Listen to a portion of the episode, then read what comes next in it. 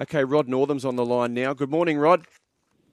Morning, Anthony. Thanks for your time. You're lining up in the, the Tab Highway today with a couple of runners. You've got uh, Sharp Shock, race two, horse number seven. Uh, last start, drew barrier 11 of 17, had to be dragged back to near enough to last. But look, on paper it says ninth of 17, but it was probably a better run than what it appears on paper, wasn't it, Rod? Yeah, it wasn't a bad run. He didn't, didn't get a lot of luck, and um, uh, he's probably he probably got to, probably peaked on his run 100 out. Uh, he was sort of following the winner, and then it just sort of got away, put a, a length or so on him late. Um, but uh, he'll be better for the run. Uh, the 1400 suits and um, drawn drawn inside, which is sort of a little bit tricky for him because he does get back. He's sort of whenever we've ridden him a bit close, he's he's not finished off. Yep. Uh, so we'll just sort of midfield, maybe a bit worse, and riding for luck in this straight.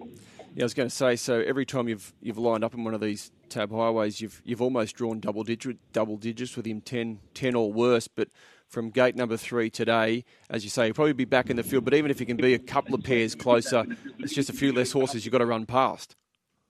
Uh, yeah, well, that's that's right. So hopefully he won't be back last. He'll, mm. He should be able to be midfield, hopefully. And um, yeah, if Jet can just negotiate a bit of a course somewhere and if he gets clear air the last 100 metres, he should be strong through the line. You've gone for the claim with Jet. Is he only a small horse? No, he's not. He's, he's a big enough horse.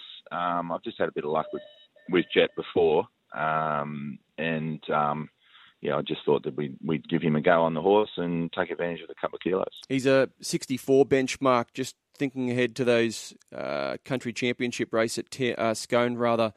Oh, sorry, it's Tamworth, isn't it? Next Sunday. Tamworth, yeah. Would would he scrape in like a 64? Um, that's probably borderline, isn't it? Yeah, no, he probably he, he probably nearly probably has to win realistically. I think mm. probably going to need to be 69, 70 to um, to sort of make sure you get in the field. So um, yeah, the plan was hopefully he could win either first up or second up to, to sneak into the field. Um, yeah, I think he'd, he'd run well at Tamworth if he got in. Yep. I think a few uh, few trainers coming down for the, the, the, the, highway today are probably in that same boat with horses that are mid 60s, and you probably need to be close to that 70 mark to, to get a run in those uh, country championship series heats. Uh, Palazzo Prince, race two, horse number 12, he's also lining up.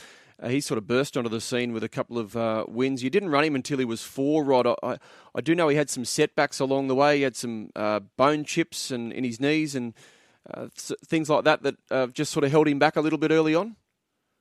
Yeah, it was just just a bit immature in the joints early, and um, and then, then he chipped his knees his second trial. So um, uh, good patient owners. Um, I said, just give him as much time as you want. So we gave him plenty of time, and um, hopefully, well, they've they've reaped the reward so far, and hopefully it continues. Yeah, his Scone win was, was as easy as you like when he won his maiden, but Dubbo, and we're just watching that footage now for our Sky Thoroughbred Central audience, he found all sorts of trouble down the home straight. But for a horse only having his second start to overcome that sort of adversity and, and get himself out of jail, if you like, it's a, it's a sign of a pretty good horse, isn't it?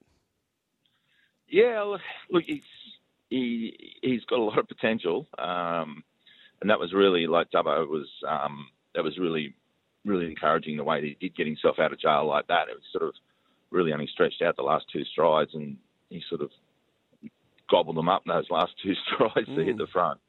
Um, so yeah, we we haven't really got to the bottom bottom of him at home, and and haven't at the racetrack yet. So, I mean, obviously it's a big step up today. Um, he's sort of thrown him in the deep end a little bit. It's, it's not the easiest looking highway. Um, but he's well. He's come through both those runs really well, and he, he gets his chance today. Uh, drawn a little wide, probably um, probably look to ride in midfield.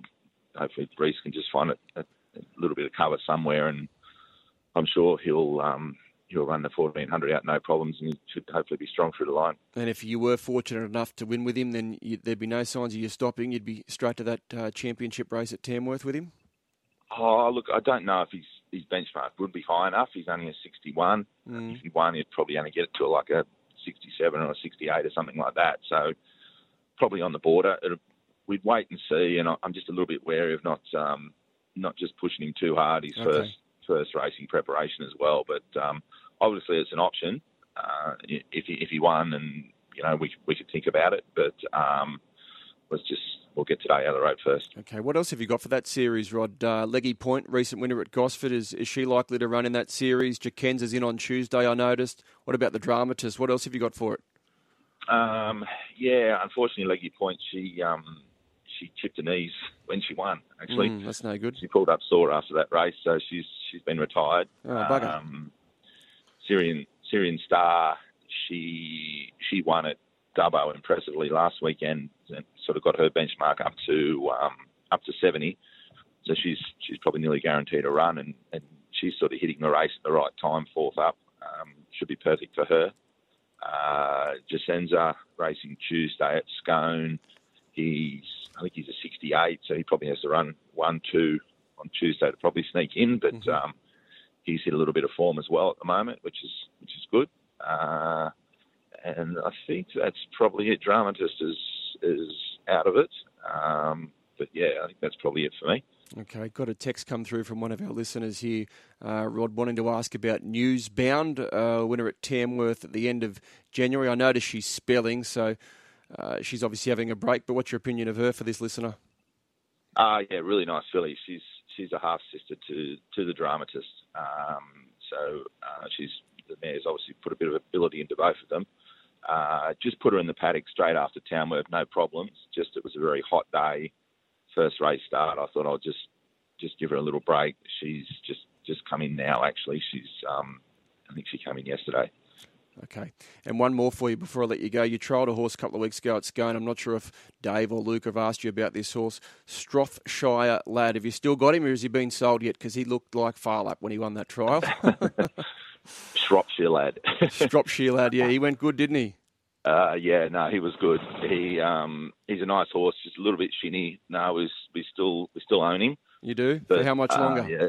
Uh, not sure. We still own him at this stage, okay. and um, he's just had a, a, having a little bit of a let up. He's actually a scone two year old, so if, if we could maybe try and target that, we might might try and get him into that if we can get him through the Shinsonis.